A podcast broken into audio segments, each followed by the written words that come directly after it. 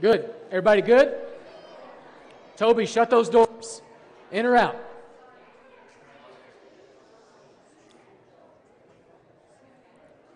Uh, it's so good to be back with you.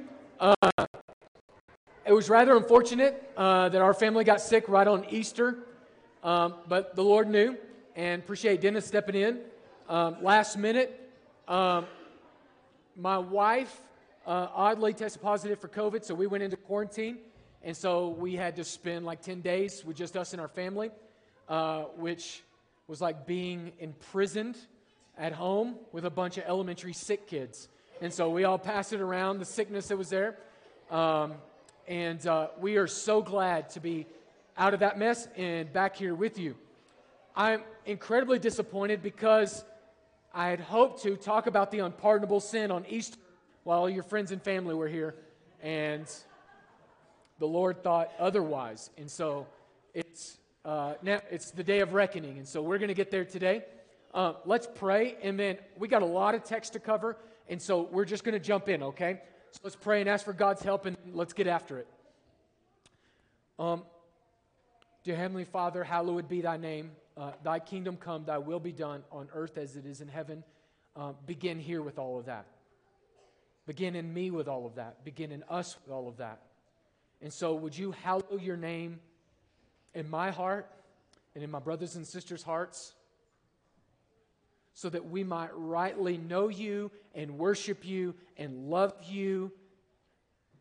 God, would you make us keenly aware that all of our sins are forgiven and that we have unlimited access to you through the cross of Jesus Christ? God, would you. Um, make us particularly resistant to the pressures that we see Jesus face. And God, would you make us strong, like He is strong, to resist the pressures that He faced?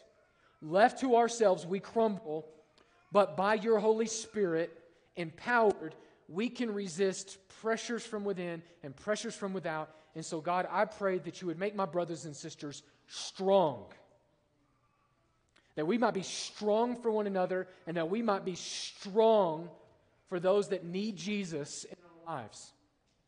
And so, God, um, help us understand your word and to apply it to our lives and to glorify you through it. And so, God, we want to dive all the way into the text today, and we ask for your help in the strong name of Jesus. Everyone said, If you have a Bible, I really hope you do. Open it up to Mark chapter 3. I'm going to tell you over and again uh, if you come to church here, it is going to be helpful for you to bring a Bible, to bring notes, to dive in. And then, in the same breath, I'm going to say, you will be better served to not just come here and study the Word, but to be in a house church together with people where you go even deeper together. What we do here on Sundays and what house churches do throughout all the week complement one another, but the goal is the same we're here to make disciples through the scriptures. All right? So that's my agenda, and it's straightforward. We are going to um, look at this passage, and I'm not trying to take some stories from without and bring it and just talk to you about some psychology or some stories. I'm actually wanting to get as deep as we can into this text. And I'll tell you, the guys that get up here to preach, that's the same goal.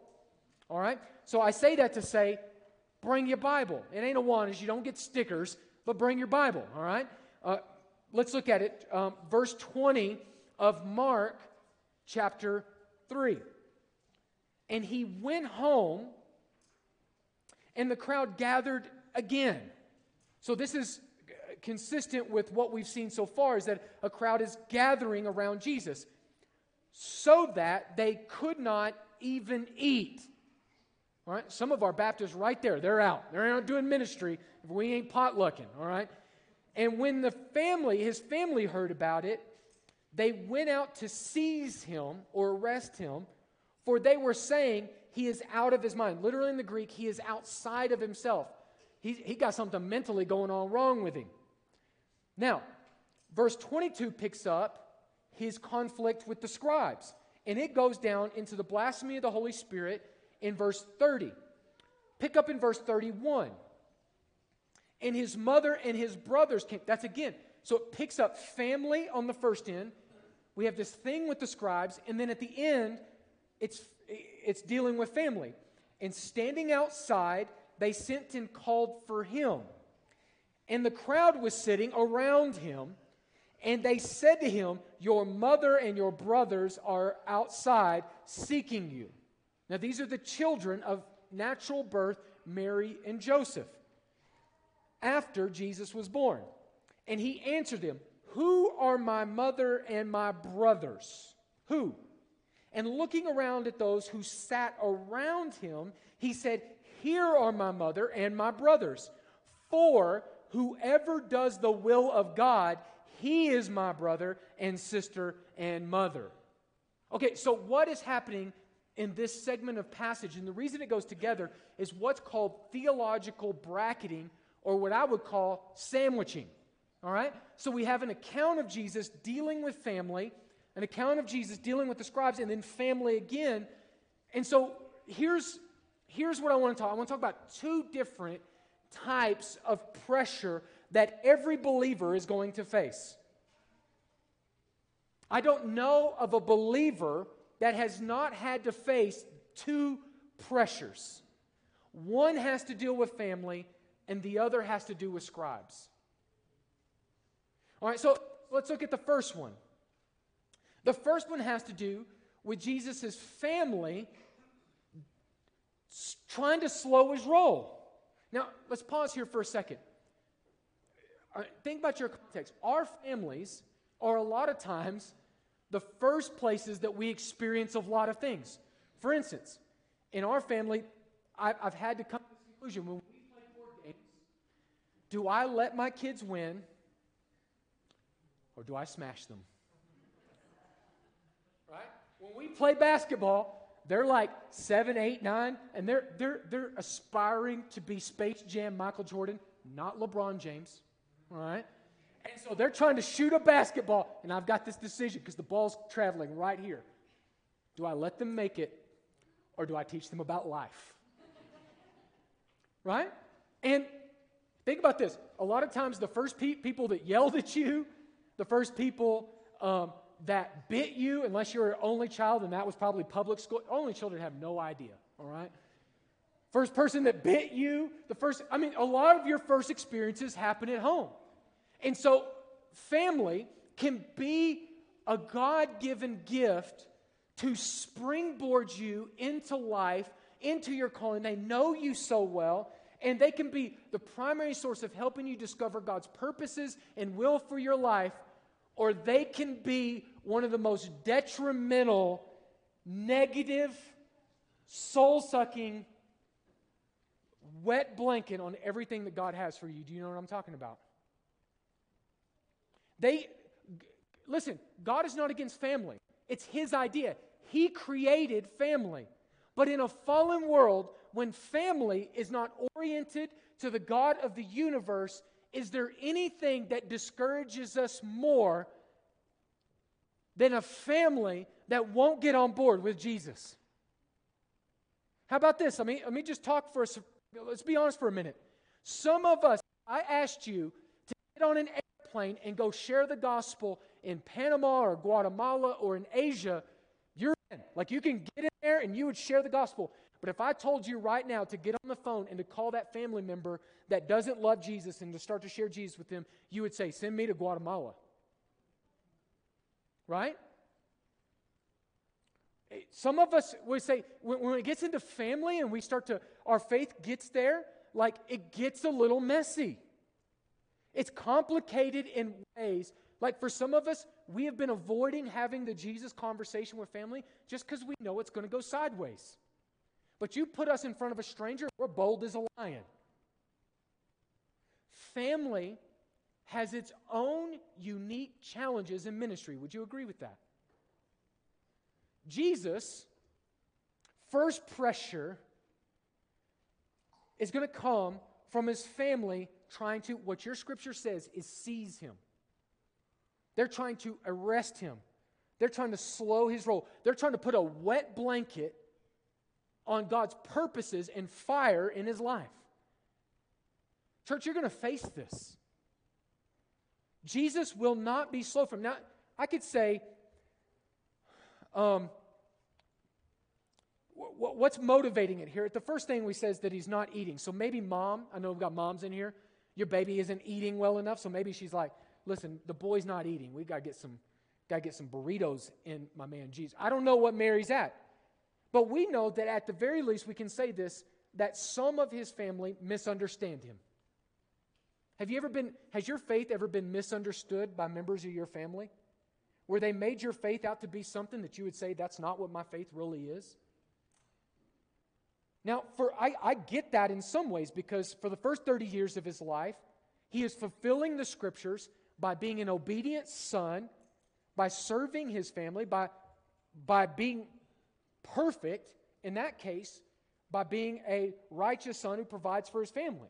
Okay? So I get that. And now we get into his public ministry, and they don't understand why he's out there in public and people drawn to him. And Jesus, can't you just keep your head down and stay at home. Why, Jesus, do you have to be so zealous for the glory of God? Anybody had this conversation with people? Why you got to be so Christian? Can't you just attend church on Christmas and Easter? Like the rest of us? Why you got to be all in on the Jesus thing? Why you got to be so fanatical? Right? Why, why don't you just turn that, why don't you just turn it down a little bit, right? Now, here's the thing. What's so weird, what's so weird about the word fanatical is we're 100% cool with it if, as long as it's a Bronco or a Rocky, whatever that is. Right? We will pay large amounts of money to watch it, to participate in it, to have a jersey from it. Right? Grown men will actually not wear clothes and paint their bodies Right? I haven't seen that. I've seen nobody show up at church like that.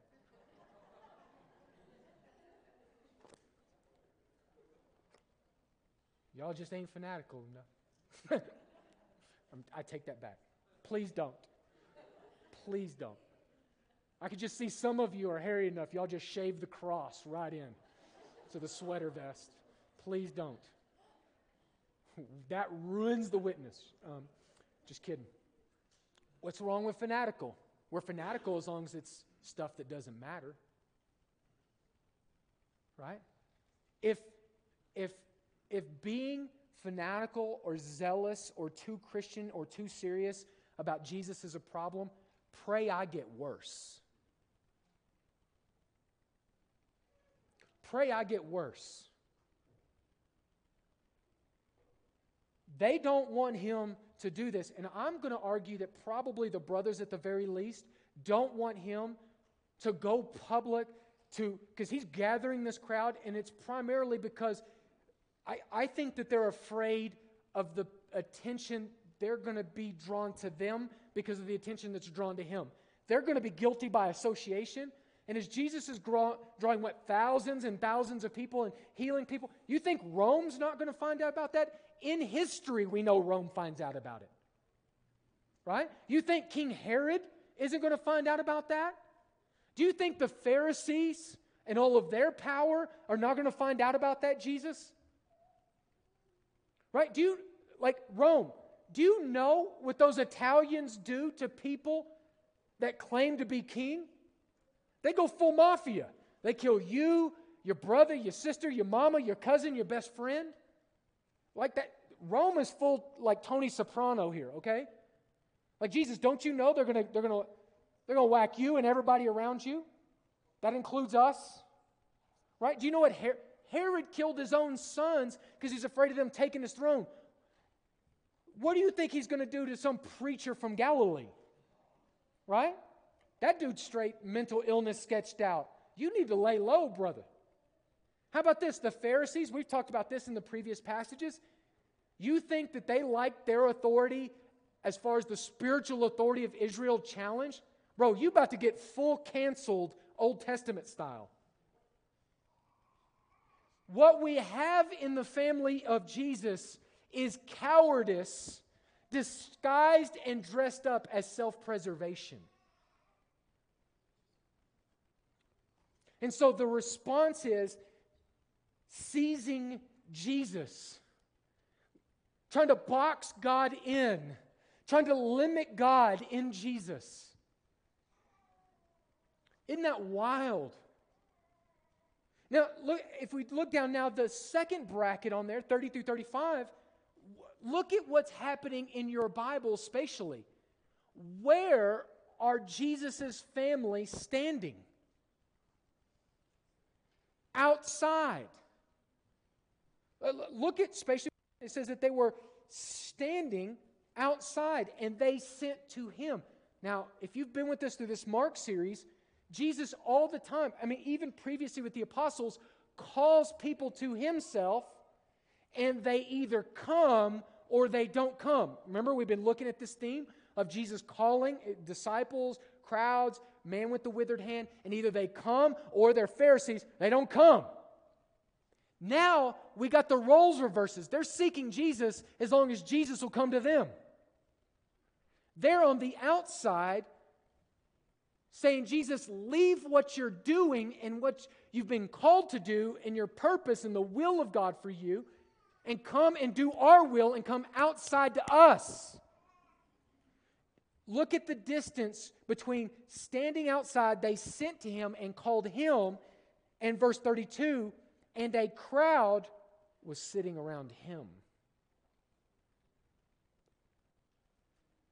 Are we, as disciples, sitting around him? Or are we outside trying to get him to come sit around us? I mean, this is not accidental language here as far as the picture of what's happening. What does that look like? Instead, they call him outside, and instead of responding to his call to come inside and sit around him, they are trying to draw him away. So here's the note, and I, if you're taking notes, I hope you write this down. I hope you meditate on this this week. We are either trying to draw family inside to Jesus and into the will and the purposes of God for them and their lives, or they are trying to draw us outside and away from Him. Here's the realest of the real some people who most misunderstand us or are trying to hold us back are the ones who should be supporting us the most family. Doesn't it sting more? If some stranger hates on you, some stranger rejects you, some st- stranger doesn't respond to you, inviting them to come follow Jesus, it just doesn't hit the same way as when a family member you love rejects you.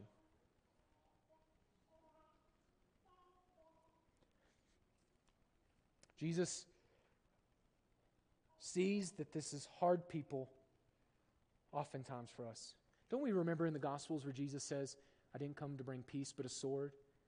Where I'm going to divide this family member from that family member and this one from there? Do we think that doesn't apply? Do you think that's not going to be the case? Um, we were in, uh, I took a team of college students for a summer in the Middle East, and we had the opportunity um, to serve in Bethlehem. And about 200 meters from where um, Jesus supposedly was born, there's a huge church in the square, almost entirely Muslim, whole area. And um, we took some um, country boys from and gals from Oklahoma, and they took a banjo and a guitar and drums, and we literally played like bluegrass and worship stuff. And uh, my worship leader at the time in our college ministry also got himself through college by being in a bar band, which is so typical of Oklahoma. Got that red dirt country. And so we just went and so uh, played worship and stuff, and we draw crowds of 100, 200 uh, Muslim people that just come and listen to this music that's from this other place of the world. And we had people out there that made contacts with them, got phone numbers, shared the gospel with them. In the course of time, some of those people came to Christ. So those Muslim people turned from Islam with their family and trusted in Jesus. And we would get up throughout the week and get coffee with them, meals with them, and invest in them and make disciples with them. And so we use music as a platform and a ministry in order to share the gospel and to make disciples. One such Muslim that turned his life to Christ contacted us and said, My family is ready to kill me, and they've said that if I continue to follow Jesus, I cannot live under their roof. And so I don't know where I'm staying tonight. And so in that moment, he's, what do I do? Right?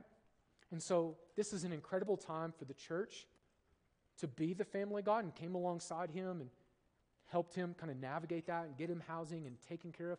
I mean, he, his support system ripped out from under him. It had created this division like a sword because he is not following the false God and his false prophet Muhammad, but he's following Christ. How many of us, in a different context, can look at that and say, that's exactly the same kind of sword we've experienced in our families? Now, I'm going to say that at the same breath, I want to give you some hope here. Because even in the disciples list that we just read, there's brothers that are inside that list. James and John are brothers, right? Peter and Andrew are brothers. So it doesn't mean necessarily everybody that follows Christ is going to be divided from their natural born family. Many of us would say some of the closest brothers and sisters in Christ that we have happen to also be biologically related to us. We would also say, in the same breath, some people biologically related to us, we would not want to take a vacation with those people or leave our kids with them. Anybody? Is that too real? Are they here with you? Right? So I, I want to give you some hope here. Do you realize we went through the book of Jude? Jude is the half brother of Jesus who is going to come to grips with the gospel and who his half brother Jesus is, that he's fully God and fully man. Jude is going to call Jesus his Lord. And he's going to eventually die for Jesus. Family can get it. They might misunderstand for a while, but some family is going to get it. Don't stop praying for them, church. You hear me? So here's the first thing the first pressure that Jesus navigates well is the pressure of family trying to throw a wet blanket on him in the will of God for his life. By the Holy Spirit, you can too. By God's grace, you can overcome that toxic pressure as well. All right? Second, now here's the second. So those are the brackets, that's the sandwich. Let's get to the meat that's here in the middle. Verse 22, look down. And the scribes who came down from Jerusalem were saying, He's possessed by Beelzebul. And by the prince of demons, he cast out the demons. Pause. Let's stop right here all the time I'm trying to get you to maybe think about Scripture and studying it slower. First question Who are the scribes? Jerusalem, maybe you're familiar with, major city for the people of God in Israel. So this is city folk. They're up in around Galilee, so they're, they're kind of country boys that are out in the country. So the city comes to them, and it says they came down from Jerusalem, and they were this people called scribes. Now, scribes were originally copyists but they became teachers. The best um, equivalent in our culture is probably uni- uh, university professors. They're the Harvard educated um, experts of their time and of their place. So, whenever someone wants to validate an argument, they would say, experts say. I mean, they do that here, or science says, right? So, they would come and say, well, this expert agrees with my position and they were quoted and even backed up arguments like that for them. So they were um, oftentimes Pharisees. Um, these overlapped. Um, they were a person that was trained in writing, in skills. Um, they were used to record events and decisions. Um, we see this in the Old Testament of Jeremiah 36 26, 1 Chronicles 24 6, Esther 3 12. Scribes are all present in the Old Testament. Incredibly highly educated. I mean, it's really hard for us to grasp the level of discipline that these people had in order to achieve the level of education that they achieved at that time. They become experts in God's word, copying it, preserving it, and teaching it. I would argue this. Um, they are incredibly valuable to church history because the preservation of the texts fell to copyists. Um, they were and for that matter, a special class of people. They had special pens in which they used. They selected special animals for the skins on which to use to copy Scripture. Um, they had special clothing that they wore. Um, many of the things that we learn about copyists come from outside of the Bible. For instance, a copyist could only copy one letter at a time, not one word at a time. And if ever two of the letters touched each other, this was considered an, an error, and they would have to start it all over. So imagine writing a book like Isaiah, like 60 something chapters in, and then all of a sudden, like two letters touch each other, and you're starting all the way over. They said of the scribes that you could take a scroll of, say, like Nehemiah, right? And you could roll the scroll with its Hebrew words up, take a pen and stab it through, and a scribe could tell you every single letter it would hit all the way through. Now, they would never do this, but that was meant to express the level of memorization and intimacy that they had with the actual text. There's ceremonies that they would have to perform to write God's name even one time, after which they would have to burn the pen and burn the clothes that they wore. We don't understand the level of education and commitment that many of these people had when they addressed the text.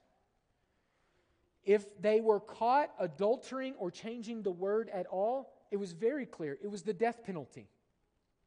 God used this group of people to preserve the text. So let, uh, even go further. Likely, Ezra in the Bible is a scribe. God even used them in the Old Testament uh, in Ezra 7 6 to, to uh, use their gifts for God's people. Here's something that I've said before about the Pharisees, and I'll say it again about the scribes. And I want you to get this because all of us are in danger of the same thing. Scribes started out good. They don't come on the scene as Adolf Hitler. They start out God ordained, useful, good, and they become a party that leads in the murdering of Jesus on the cross. How does that happen? How do you go from Ezra and serving God and preserving Scripture? How do you go from good to the fact of you're willing to murder God in the flesh? Right? How do organizations, political parties, churches, businesses go from something that is good to something that does atrocities? Little by little, sin by sin, doesn't matter how pretty their sins are. They were like, here's how it is they were like Satan. They knew some of the Bible, but they don't love God. And I know a lot of churches like that, that are a half step away from being no different from the scribes, who come week after week talking information but they're not introducing people to the living God. They know just enough Bible, but they don't love God. Satan knows the scriptures. Watch him quote it to Jesus in the temptations. But he doesn't love God. Oh Lord, keep us from being scribes who can quote verses but God, you're not chief in our hearts.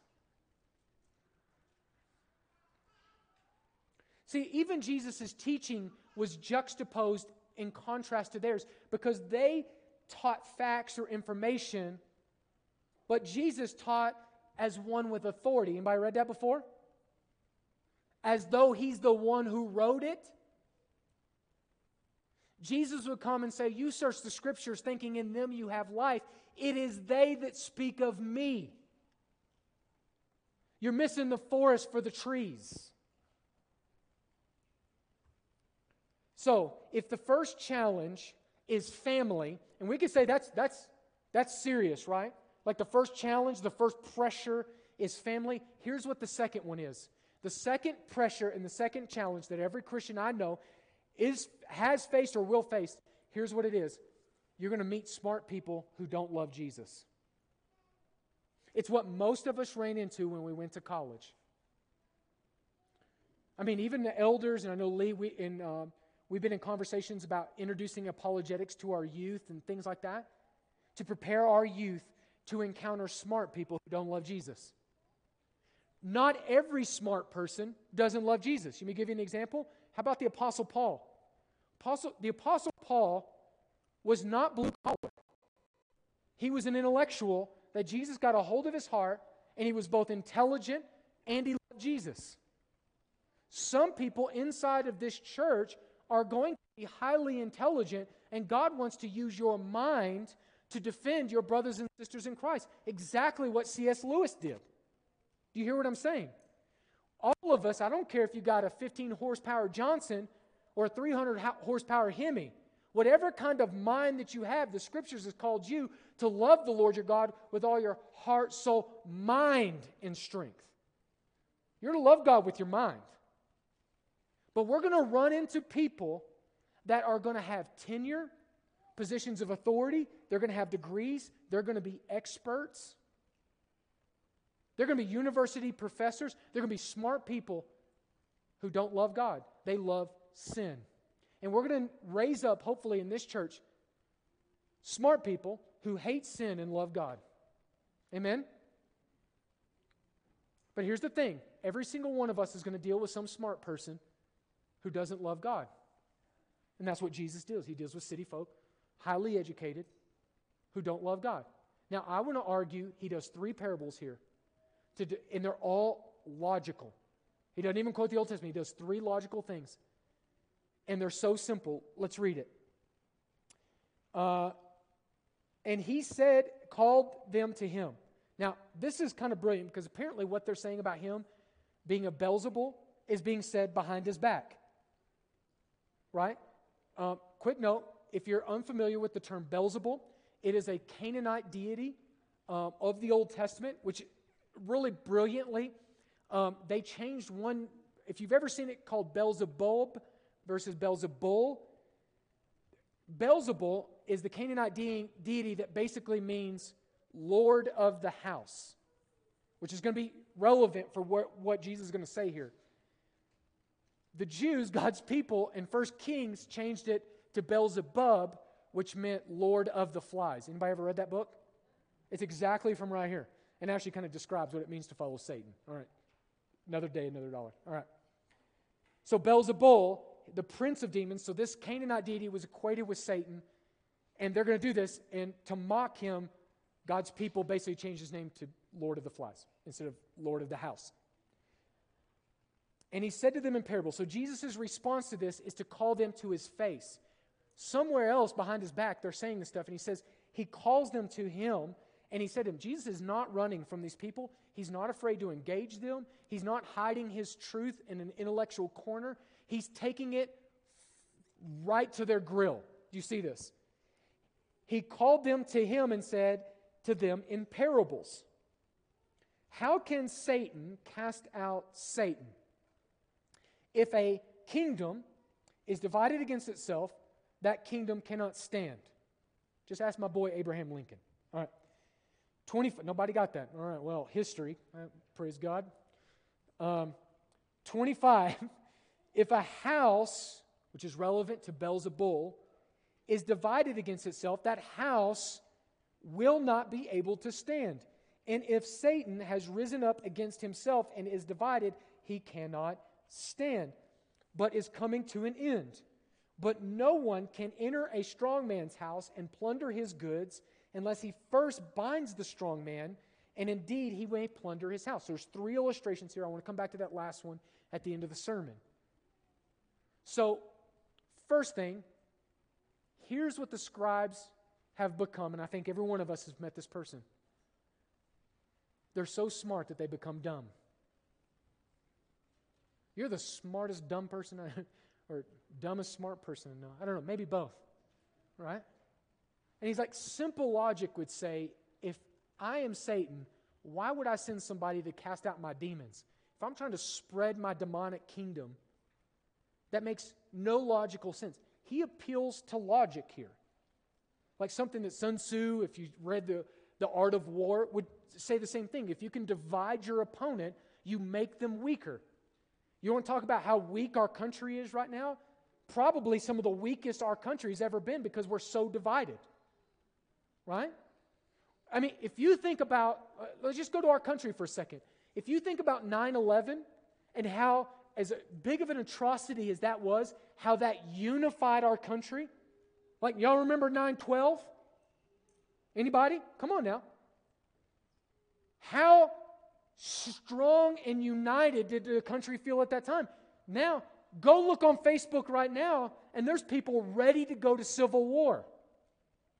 We are divided in a way, all the statistics, all the demographics would say we're polarized in a way that we're much weaker than 912, even though we sustained a terrorist attack the day before.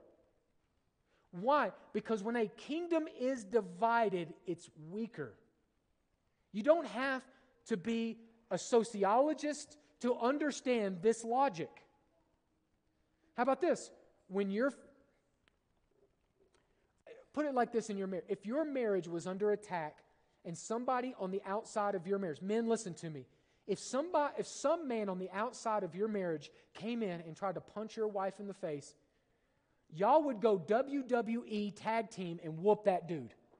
I have so much faith in the men in this church and some of your wives. They're, you know, they're scrappy, right? You together would come together and your wife would come off the top turnbuckle while you held them down, right? I believe in you. But here's the thing there's stuff you watch on TV, there's stuff that you put in your mind, brains on social media. There's stuff that divides you from your spouse all the time, and we let that slip right in the door of our homes and divide us to make us think that our wives are our enemy, or wives, you think that your husband is your enemy. And in that moment, isn't your family the weakest?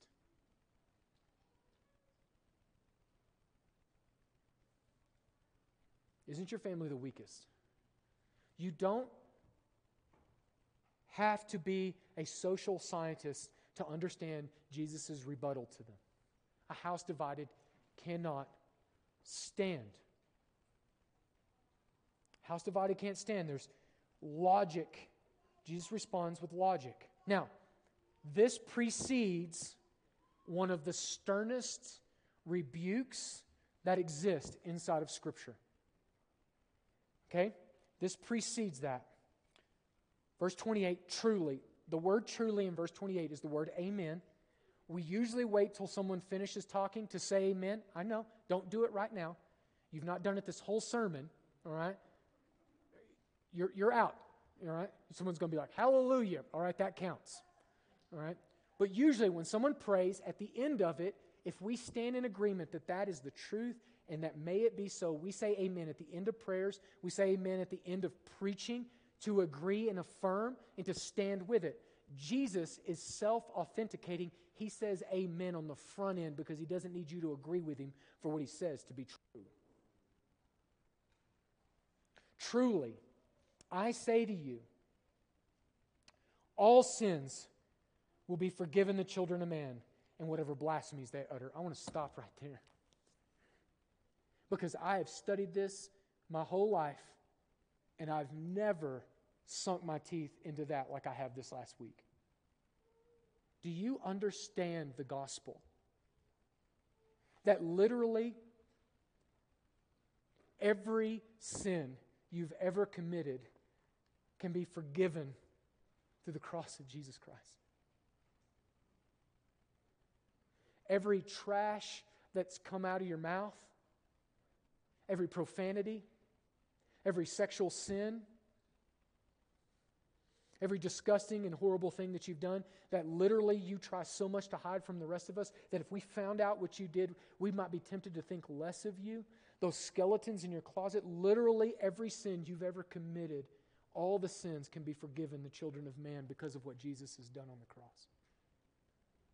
I feel like that verse right there has been skipped over because of what verse 29 is going to say. And I think we, before we ever get to the next verse, we should get to this verse right here that Jesus is in the sin forgiving business. Atrocities, abortion, rape, murder, fits of anger, your selfishness, the things you've said to others, the things that you've irreverently said to God, blasphemies, the stuff that would rightly send you to the pit of hell can be forgiven in the cross of Jesus Christ, who died for your sins, buried them, and rose from the grave that you might have new life. Oh my goodness. Preach the gospel right there. All sins will be forgiven the children of man and whatever blasphemies they utter. Verse 29 But whoever blasphemes against the Holy Spirit never has forgiveness. That's ESV.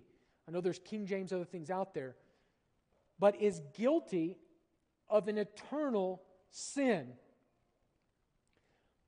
Verse 30. Now, this is incredible, and I say this all the time.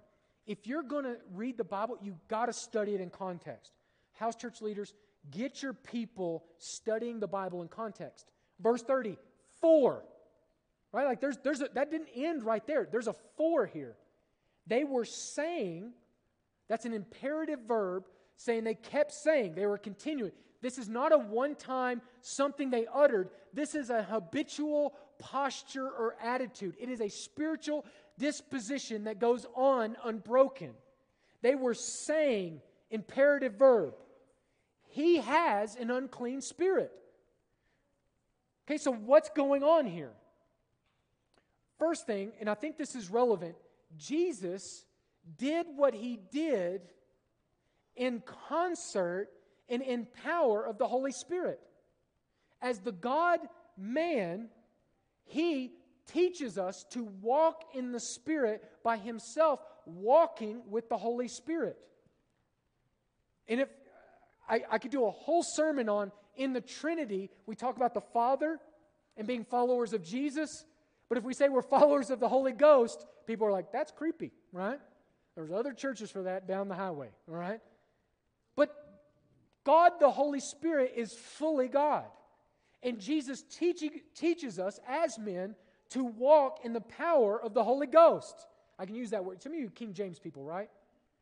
Right? Uh, Holy Spirit. We're so new age with our spirit language. Right?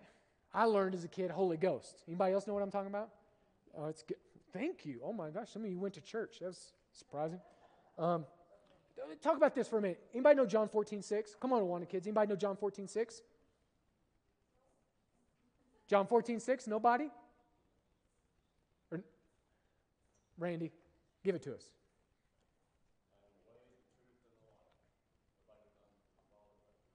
Amen. Amen. See, we waited till you finish to say amen. We don't give it to you on the front end. All right.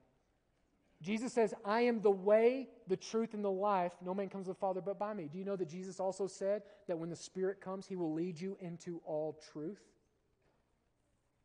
What is the truth that the Spirit is going to lead you into? How about Jesus? That if you're going to know Jesus, the truth, it's going to be because of the work of the Holy Spirit in your heart and mind. When we got saved, it was the Holy Spirit who took us from our sin and took the gospel that Jesus accomplished in his life, death, and resurrection, applied it to our heart that we might be regenerated and be in faith. I mean, we undermine the role of the Holy Spirit like whoa. Let me say a couple things. 1 John 4 2 through 3. By this, you know the Spirit of God. Every spirit that confesses that Jesus Christ has come in the flesh is from God. That's the Spirit of God that causes people to get in the baptismal waters and confess Him, or go to their workplace and confess them. And it is another Spirit that causes us to deny who Jesus actually is the God in the flesh. How about 1 Corinthians 12 3? Therefore, I want you to know that no one who is speaking by the Spirit of God says Jesus is cursed. And no one can say Jesus is Lord except by the Holy Spirit. You can't truly, from your heart, confess Jesus is Lord except by the enabling of the Holy Spirit. Now, come back to this thing. Jesus comes to this text and he says, Whoever blasphemes against the Holy Spirit, when the Holy Spirit is coming into a believer and he's saying, Listen, look at creation. Romans chapter 1 all the heavens declare the glory of the Lord, as the psalmist says. The immutable attributes of God are clearly displayed in what has been made, and the Holy Spirit begins to make that true. It says that unbelievers suppress the truth of God that has been revealed to them. When a believer comes and begins to share the gospel with a lost person, and the Holy Spirit begins to work on that person's heart, and they Dikembe Mutombo that thing and just swat it down, saying, I want nothing to do with truth. They begin to explain it away, and they begin to say, Well, Jesus was a good teacher, right? Or if they're a Buddhist, they would say, He's just an enlightened spiritual person like you can be. And, or we could go to our, our Mormon friends, we could throw a rock and hit them, that he was a man just like you right? And you could become a god and have your own planet. There's some sort of polygamy that's involved there, okay? And like, or we could come to Islam. He's just a prophet, right? He's just a prophet like any other prophet. When we are confronted with the truth that the Holy Spirit brings to our doorstep and we explain it away, make Jesus out to be any other thing, here it's going to be Beelzebul. But in our culture, he's just a moral guide. In that moment, in our heart, we are rejecting what the Holy Spirit is saying. We're blaspheming. The, the, the term for blasphemy is this um, it's, it's a transliteration of the Greek. It means an irreverent defiance or a slanderous resistance to God here's maybe another way to put it it's stubborn refusal. It's a stubborn refusal. And, and I know there's people that's come to me throughout my ministry and they've been afraid. I, I'm afraid because I, you know, said damn is God's last name or something, that I've committed the blasphemy of the Holy Spirit. Some theologians said it's, it's a rejection of miracles. Some say that it's it's genocide, some say it's adultery, some say it's murder. Very clearly in verse 30, it has to do with the ascribing to the works and the healings and the, the, the alleviation that he's given to demon possessed people, ascribing that to Satan, or we could say this as Satan would lead them to virtually anything else. So this brings us to the doorstep of the question that Jesus asked his disciples, and I think every single one of us has to answer. When Jesus looked at his disciples and he said, who do you say that I am? Heaven or hell depends on how you answer that question. Who do you say that I am? Do you agree with me about who I say that I am? Or are you looking to put me in some sort of other category to explain it away? Who do you say that I am? For they were saying, this is not a one time thing, it's an imperfect verb. They were habitually, continually in a posture of rejecting who he claimed to be. Jesus brings them to a point of decision. The works that you see, or are they from somewhere else? Now, I want to go back to the last thing, and I, and I want to end here. The last thing I want to talk about is the last illustration he gives because I think it, it brings us to that same decision. If Satan has risen up against himself, right, um, and is divided, he cannot stand, but is coming to an end. But no one, no one can enter a strong man's house and plunder his goods unless he first binds the strong man, and then indeed he may plunder his house. Now, this can be confusing on the surface. Like, who is who here? Who's the strong man and who's the stronger man? Who's doing the binding and who's doing the loosing? Now, in this picture, what's so odd is it's Jesus kicking in the door of Satan, going in and being like a cowpunch, right, putting the, putting the lasso around him, right? Full jujitsu here. And takes and plunders the house of Beelzebul, which is, uh, which is brilliant. The fact that he's called Lord of the house, and Jesus is like, Ain't your house, it's my house. All your stuff, that's my stuff, right? So this picture is strange to me, and here's the reason why. The, the, the picture here is in my mind, because I think oftentimes the view is everybody is good with God, and Satan is picking off a few people and making them like Joseph Stalin or Adolf Hitler or Jeffrey Dahmer, right? Like everybody's good people, but Satan is just picking off kind of good people to, to like tear them apart. But the actual picture is this world is being ran by Satan, and he thinks this is his house. And Jesus is coming in with a SWAT team, right? Of the church. He's, he's throwing in the frag grenade, right? Or the stun grenade. Frag grenade would be bad. Stun grenade. And he's like, flash bang, everybody in there can't see. He tackles Satan, and then he's like, he's like taking people that's his. Like he's plundering the house of Satan. That right now, you could take the most, like this year, there's going to be atheistic people who are following Satan and his will. And God's just going to be like, oh, you're mine. Oh, you're mine. Right? He's going to take the Kanye West, Justin Bieber. Too soon. Okay. He's going to, he's going, is Keith Richards still alive? Um, somebody that has no business getting saved is going to get saved because going to kick in the door of Satan's house and plunder him. You want your verse for missions and evangelism? It's right there. Jesus is saying, I've come to put the lasso of truth around Satan and bind him in such a way he cannot stop me from taking the plunder that I want. How about this, church? You're the plunder of God that Jesus took for himself. You're the plunder of God that Jesus took for himself. Um, one last story, and then we're done. Does he, um, in August 23rd, 1973, some of you were alive during this time, an escaped convict crossed the streets of Sweden's capital and entered a bustling bank. I'm not even going to attempt the Swedish name of this. It, it looked like the Perkaravich last name, okay? Kreditbanken, that's the part I can read. It's a bank.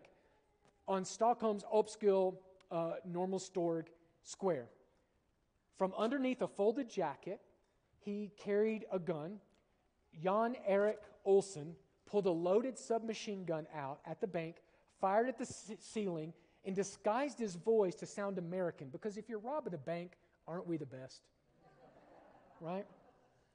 And he says in English, the party has just begun. All right? Gotta love them Swedes, right? Um,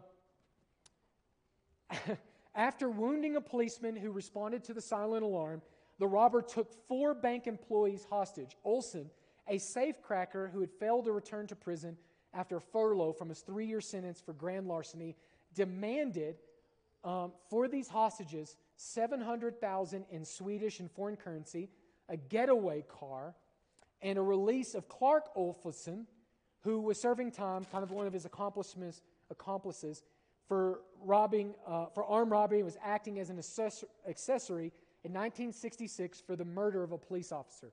So get my boy out of prison. I need a car and $700,000.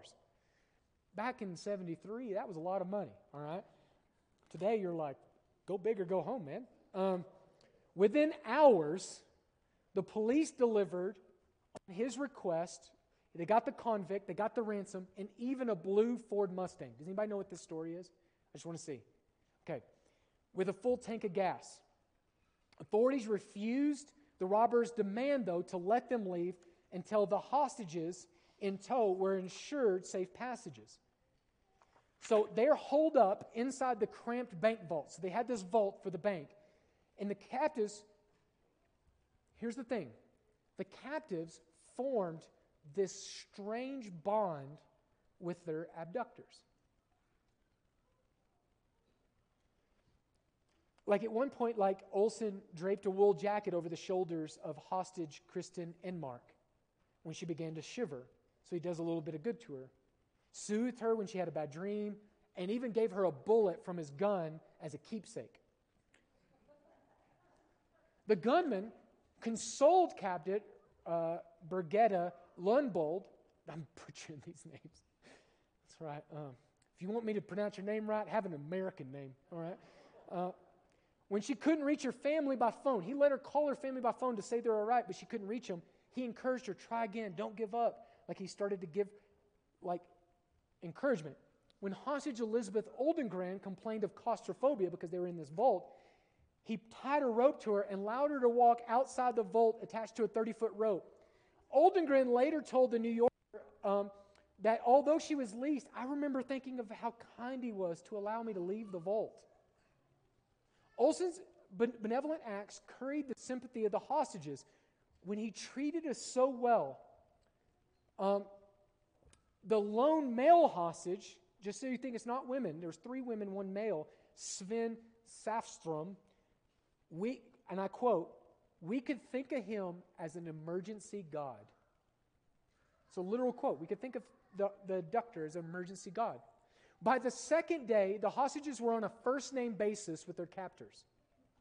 And they started to fear the police more than their abductors. Now, in psychology, they begin to say that your connection to your kidnappers can become so strong that you actually begin to think that the right authorities are a threat.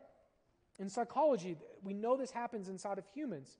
When the police commissioner was allowed inside, spec, allowed inside to inspect the hostage's health, he noticed that the captives appeared hostile to him, but relaxed and jovial with the gunmen. The police chief told the press that he doubted the gunmen would harm the hostages because they had developed such a relationship. Inmar even phoned one of the captives, even phoned the Swedish prime minister. I love that his name is Olaf Palme, already preoccupied with looming national elections and the deathbed vigil for the country's revered 90 year old king. And the captive pleaded with him to let the robbers take her with him in the escape car. I fully trust Clark and the robbers, she assured the, the prime minister. I am not desperate. They haven't done a thing to us. On the contrary, they have been very nice. But you know, Olaf, what I'm scared of is that the police will attack us and cause us to die. Even when threatened with physical harm, this is unbelievable. The hostages still saw compassion in their abductors. After Olson threatened to shoot one of Solfstrom in the leg to shake up the police. So the police were not letting him go. So they're like, all right, I'm going to choose one of you hostages and I'm going to shoot you in the leg. Whatever. The hostage recounted um, the account to the newspaper how kind I thought he was for saying it was just going to be my leg that he would shoot. Enmark tried to convince her fellow hostage to take the bullet. But Sven, it's just the leg. Ultimately, the convicts did no physical harm to the hostages, and on the night of August 28th, after more than 130 hours, the police pumped tear gas into the vault, and the perpetrators quickly surrendered. The police called the hostages to come out first, but four captives protecting their abductors to the very end refused to come out first. Enmark yelled, No, Jan and Clark, go first. You'll gun them down if we do. So, literally becoming body shields to protect the one that had kidnapped them. In the doorway of the vault, the convicts and hostages embraced and kissed and shook hands. As the police seized the gunmen, two female hostages cried out, Don't hurt them. They didn't harm us. While Enmark was wheeled away in a stretcher, she shouted to the hand of Olson, Clark, I will see you again. The hostages, seemingly irrational attachment to their captors, perplexed the police and the public, who even investigated whether Enmark had plotted the robbery with them because they became so close together. The captives were confused too, though. The day following their release, Oldengren asked a psychiatrist, Is there something wrong with me? Why don't I hate them? Psychiatrists compared the behavior to wartime shell shock exhibited by soldiers and explained that the hostages become emotionally indebted to their abductors and not the police for being their death. In moments of the siege, psychiatrists dubbed the strange phenomenon Stockholm Syndrome. Stockholm Syndrome. Stockholm Syndrome is when someone has you in captivity as their slave and they become your emergency God. Some of us The reason why we don't want to be plunder taken from Satan is because we love our abductor. He's kidnapped us from the kingdom of God and the purposes of God for our life, and Jesus is kicking in the door, and we're going to have to make a decision. Are we going to are we going to stay with the one who has enslaved us? Or are we going to go as plunder with the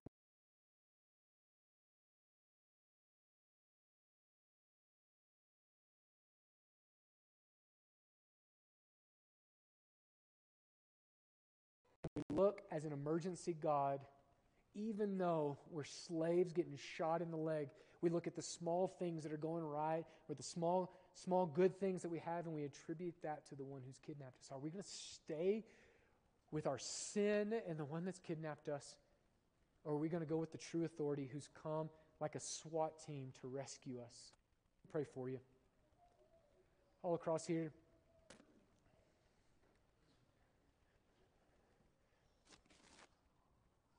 I don't know what you're facing. I don't know whether it's from family or so called experts. But I know in my own life I have loved, loved, loved sin. And at one time I would pr- protect it, I would justify it, I would explain it away. But Jesus kicked in the door of my heart and made me his own. If you're here and you've never trusted the Lord Jesus Christ for the forgiveness of all your sins, I want to invite you just even now in faith to call upon the name of the Lord. No one can call upon the name of the Lord and confess Him as Christ apart from the work of the Holy Spirit. Not truly. And if you've never trusted Him, you've never confessed Him for all your sins, I just want to invite you to call on Him now. He hears. He's come for you. If that's you here, trust Him.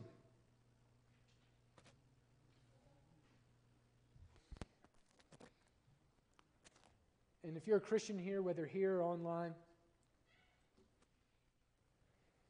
and you don't know how to navigate the family thing, and you don't have an answer for every skeptic and every critical thought that comes across the internet, would you just go to Jesus for the same grace and the same strength that he had to face those battles?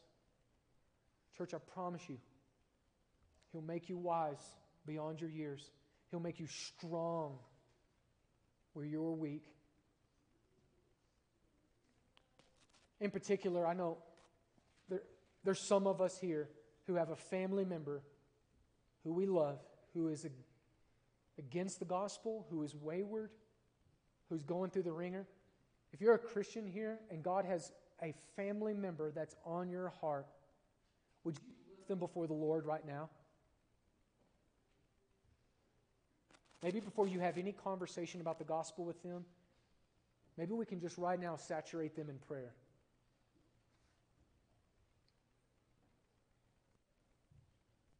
know the name just between the Holy Spirit.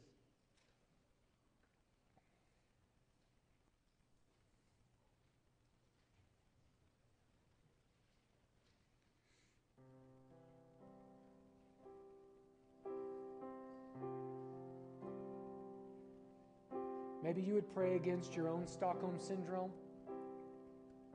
Maybe you'd pray against the Stockholm Syndrome in another.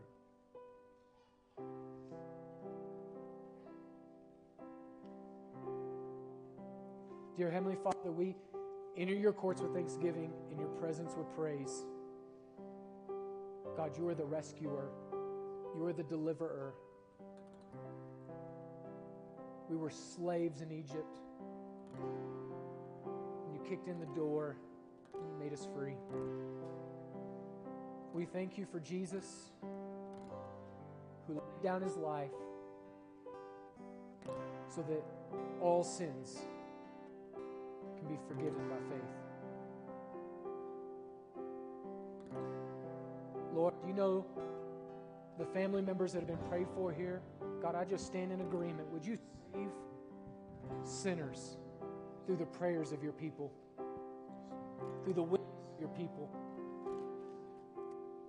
through the teaching of your people?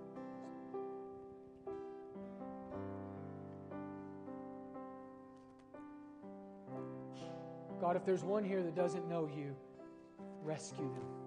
That's my heart. All of this work is beyond us. And so, Holy Spirit, come and do what no man can do. Do it for your glory. We pray it in the strong name of Jesus. Everyone said, Amen. Would you stand and sing and worship?